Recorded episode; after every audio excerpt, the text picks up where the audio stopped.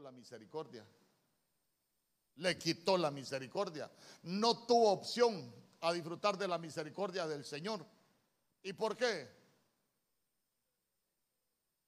Porque se volvió desobediente.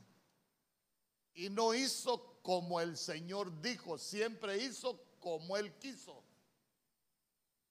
Entonces, mire, nosotros necesitamos aprender a reconocer a Dios como Padre para hacer como Él dice.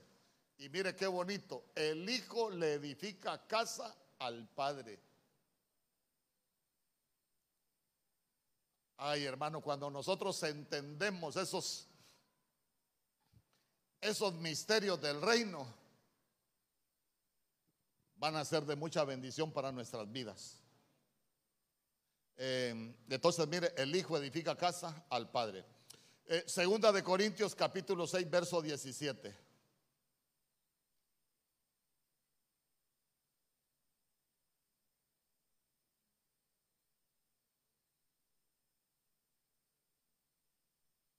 Dice, por lo cual, salid de en medio de ellos y apartaos, dice el Señor, y no toquéis lo inmundo, y yo os recibiré. Oiga bien, no toquéis lo inmundo, y yo os recibiré. Y seré para vosotros por Padre, y vosotros me seréis por hijos e hijas, dice el Señor Todopoderoso. Póngame el verso 17. Cuando, cuando usted lee segunda de Corintios capítulo 6, el Señor está hablando de que nosotros, eh, nosotros debemos apartarnos de lo inmundo y el Señor dice, porque qué comunión tenemos nosotros con los hijos de Belial. Yo le pregunto, yo le pregunto, un hijo de Dios casado establece una relación con una mujer del mundo, los del mundo son hijos de Belial.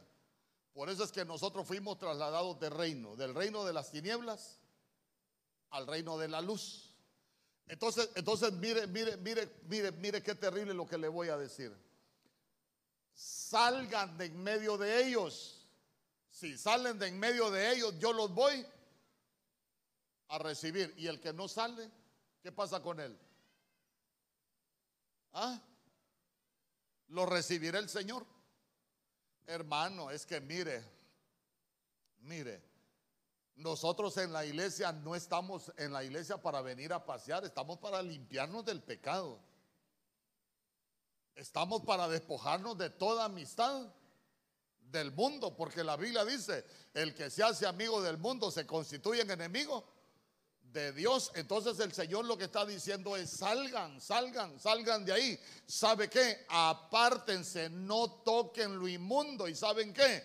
Si ustedes ya no tocan lo inmundo, yo los voy a recibir porque se recuerda que dice la Biblia, sed santo porque vuestro Padre Celestial. Y no es que, ay hermano, vamos a andar así con, eh, caminando despacio y con, con la cara viendo al cielo. No, si la Biblia dice que el pecado que tan fácilmente nos alcanza, eh, pero uno ya no fácilmente se mete en el pecado. Que nos alcance es otra cosa, pero andar pecando deliberadamente es otra cosa. Pero ya se dio cuenta que el Señor dice, ¿saben qué? No lo toquen, apártense y yo los voy a recibir, hermano. El que, el que reconoce a Dios como Padre se va apartando de lo inmundo. Hermano, nosotros como iglesia somos buscadores de paz y santidad. No somos buscadores de pecado. El cristiano que es buscador de pecado es porque está lleno de inmundicia y necesita limpiarse.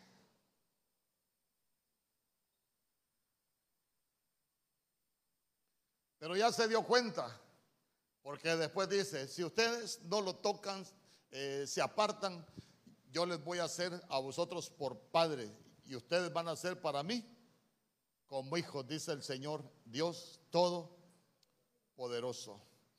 Mateo capítulo 6, verso 6. Voy a ir rapidito, quiero enseñarle algunas cosas.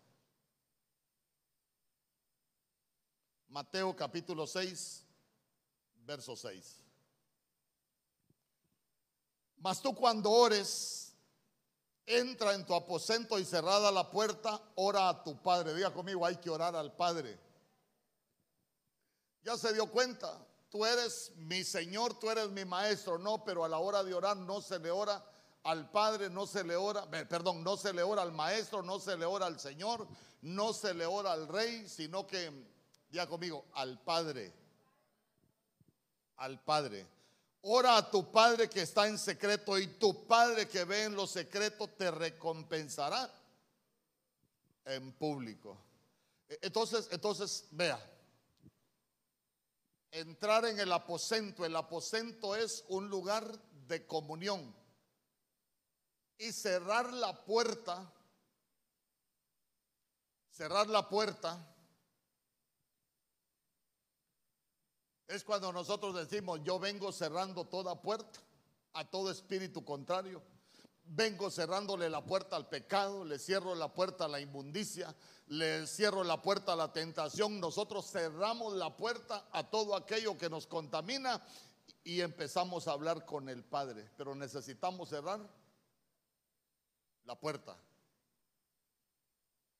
Si uno no cierra puertas, siempre vamos a tener comunión con el pecado y difícilmente vamos a tener una buena comunión con el Padre. Porque mire qué bonito, tenemos esa comunión con el Padre. El Padre que lo ve en lo secreto nos va a recompensar en público. Entonces, sencillo. Lo que, lo que se ve de nosotros en este momento en público es el resultado de quien tenemos o con quien tenemos comunión. Hermano, qué bonito que, todo lo que nosotros tengamos sean bendiciones. ¿Sabe por qué? Porque ese es el resultado de la comunión con el Padre. Dice, ven conmigo.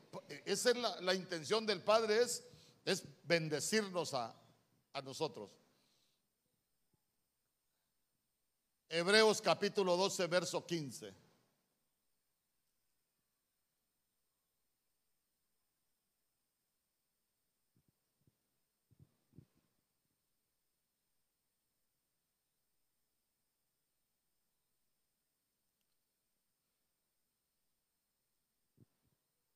Y habéis olvidado la exhortación que como a hijos se os dirige, diciendo, Hijo mío, no menosprecies la disciplina del Señor, ni desmayes cuando eres reprendido por Él. Verso 6, porque el Señor al que ama, disciplina y azota, día conmigo, azota a todo al que recibe por hijo. Fíjese que como uno va conociendo tantas cosas, yo sé que usted no, usted ha sido un santo desde toda la vida, pero, pero allá en Ebenezer había un hermano que éramos del mismo grupo, del mismo equipo de los que estudiábamos. Pero él había tenido problemas con el cigarro, con el cigarro. Y dice que, oiga bien, un sueño, ¿a cuántos, cuántos han tenido sueños que le parece que son realidad? ¿Y cuántos han tenido sueños que parece que hasta lo están ahorcando a usted? ¿Verdad que a veces se dan ese tipo de sueños? Pues le quiero...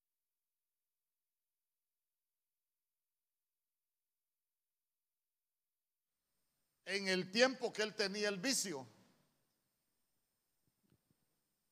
Y dice que él sabía que no lo debía hacer, pero empezó a sentirse bien haciendo lo que él antes hacía.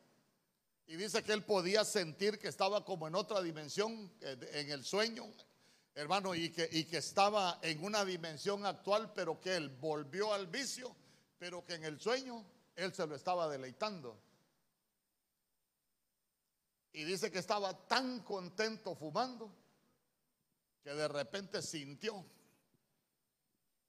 plao en la espalda. Y sabe que es lo más tremendo cuando le fue a enseñar al apóstol Germán, tenía bien figurada la vara en la espalda. Digo yo, qué bonito sería que el Señor nos corrigiera de esa manera.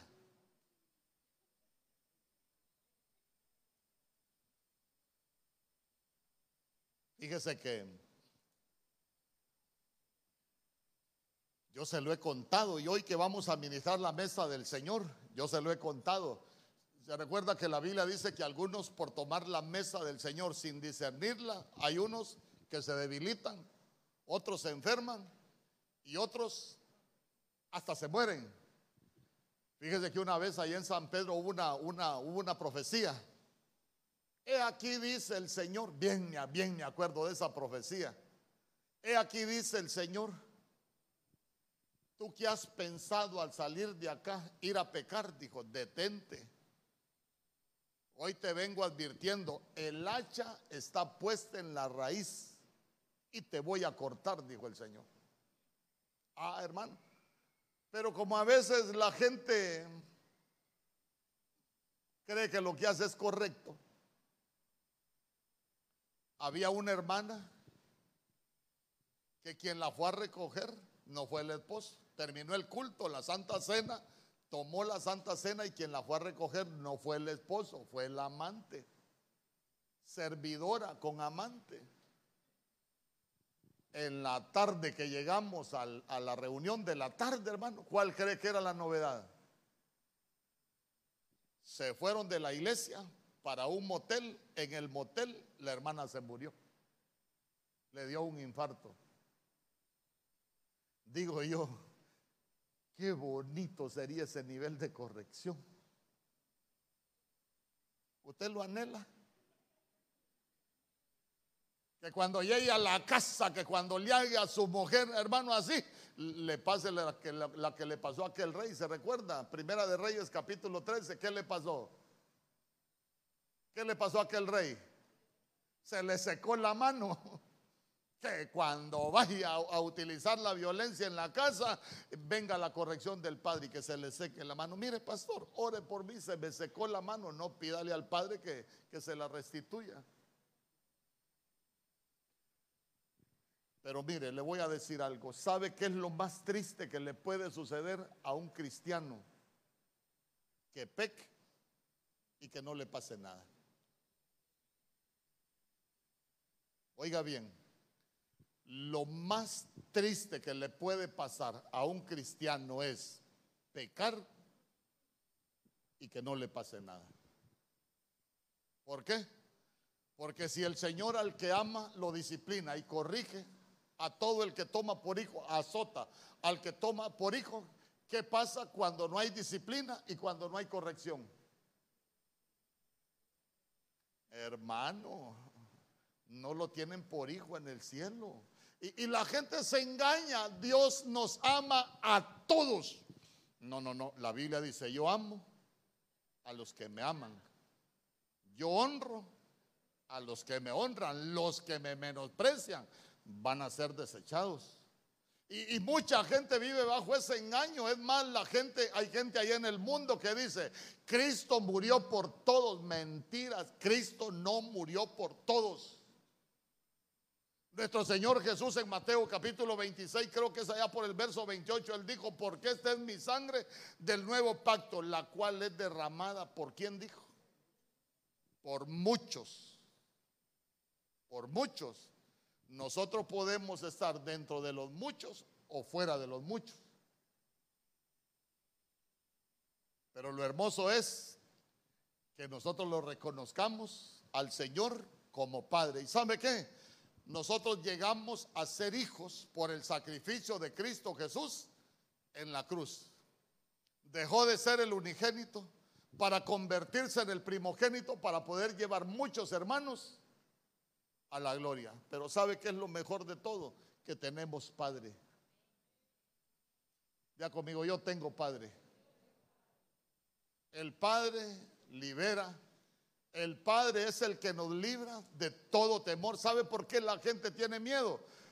Eh, hermano, hermano, yo no sé si usted, si usted lo, ha, experimentado. Cuando nosotros venimos a Choluteca, aquí las tormentas eléctricas son de miedo. Pero allá en San Pedro no, es raro que haya una tormenta con, con truenos. Y a mí me gustan las tormentas eléctricas. Me fascinan. Pero yo me recuerdo que, que, Mario Samuel cuando vino acá solo empezaba a tronar. ¿Y a dónde corría él, cree usted? Corría los brazos de nosotros, de los padres. ¿Por qué? Porque en los brazos del Padre uno siente seguridad. Mire, ¿por qué muchas veces la gente tiene miedo? Porque no ha reconocido a Dios como Padre. No somos esclavos del temor, no, somos hijos de Dios. ¿Por qué? Porque tenemos Padre. Amén. El anhelo de nuestro corazón, ¿sabe cuál debería ser? Tener a Dios por Padre, reconocer a Dios por Padre. Qué bonito sería que nosotros tuviésemos la capacidad de orar, Señor, cuando haga algo malo, corrígeme. Señor, si me amas, corrígeme. Y, yo, le puedo asegurar que nosotros esas oraciones no las hacemos. Solo, Señor, bendíceme, prospérame. Señor, el negocio, el trabajo. Señor, dame el carro, eh, dame dinero, dame por acá pero, pero muchas veces muy poco nos esforzamos en agradar al Padre. ¿Y sabe qué es lo más tremendo? Que cuando nosotros agradamos al Padre, el Padre nos va a dar lo que nosotros necesitamos. Pero hay que tener Padre. Yo quiero que cierren sus ojos. Los que van a repartir los elementos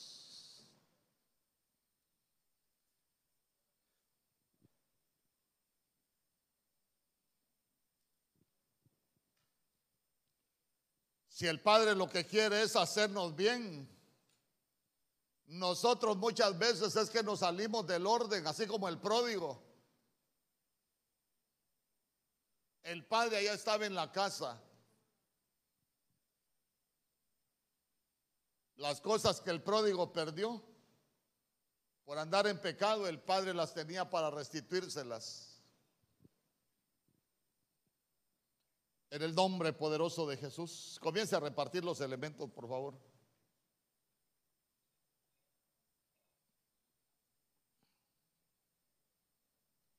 En el nombre poderoso de Jesús.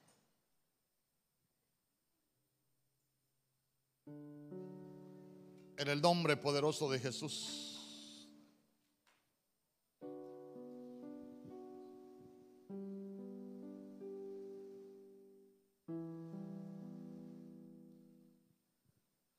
Hoy hemos venido a sentarnos a la mesa de los hijos, a la mesa de la comunión con el Padre.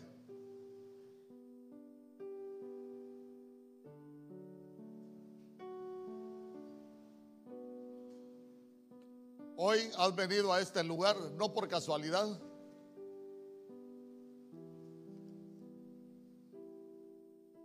Te vayas igual. ¿Cómo ha reconocido a Dios? ¿Sabe que la Biblia habla del Dios de los pueblos? La Biblia habla de del Dios de los montes, del Dios de los valles. La Biblia habla del Dios de los padres. Pero qué hermoso sería que, que nosotros no solo conozcamos al Dios de nuestros padres, sino que conozcamos y reconozcamos a Dios como nuestro Padre.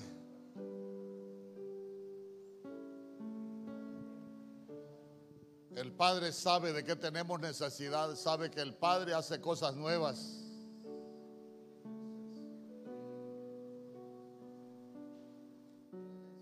Padre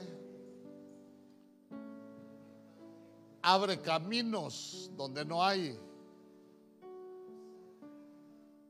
El Padre derrama ríos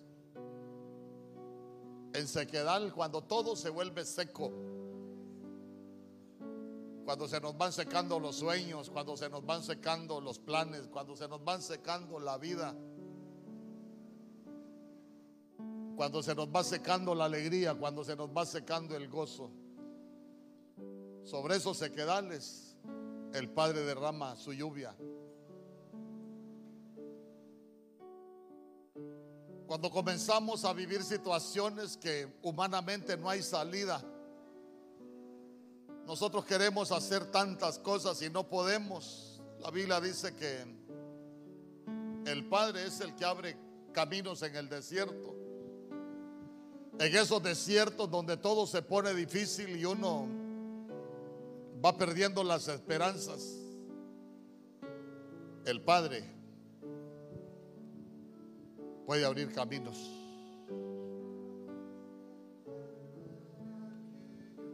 Cuando se levantan los gigantes, hay gigantes que para nosotros como hijos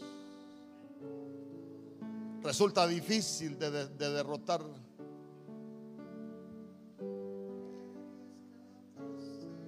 Goliat para David hubiese sido difícil.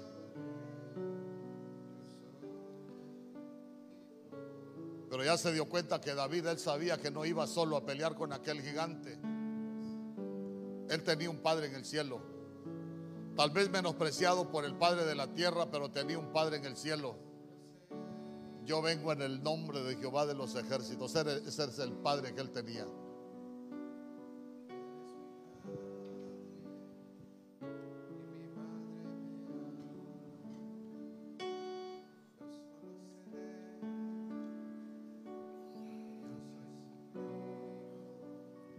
El Señor es el Padre de toda consolación. El Padre consuela a los hijos. El Padre liberta a los hijos. El Padre sana a los hijos.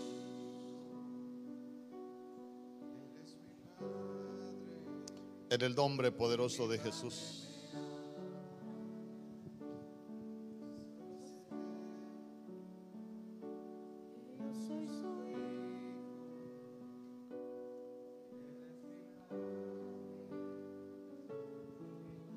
Somos hijos de Dios por la fe en Cristo. Cuando nosotros somos hijos de Dios, la palabra de Dios haya cabida en nosotros. Que la palabra de hoy haya cabida en tu vida para poder cambiar, para poder corregir.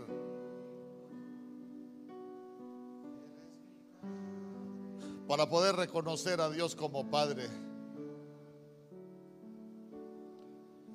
En el nombre poderoso de Jesús.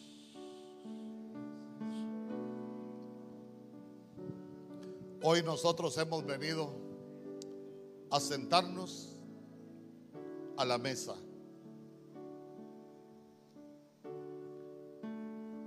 Quizás ni mucho voy a ministrar, solo quiero decirle algo. La Biblia dice que todos nosotros somos hijos de Dios por la fe en Cristo Jesús. Y él enseñaba que el pan lo que representa es su cuerpo.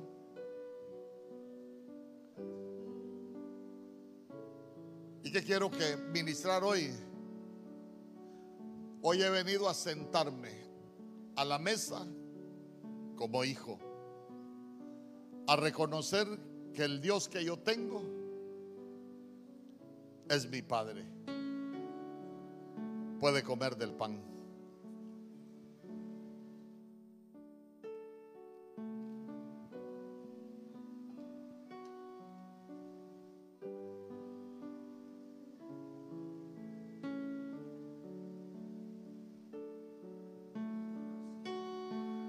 sangre.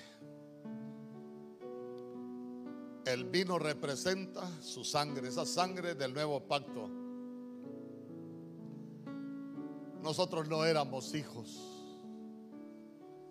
pero llegamos a ser hijos Y si somos hijos, somos herederos. Pero ¿sabe qué? Vivamos como hijos.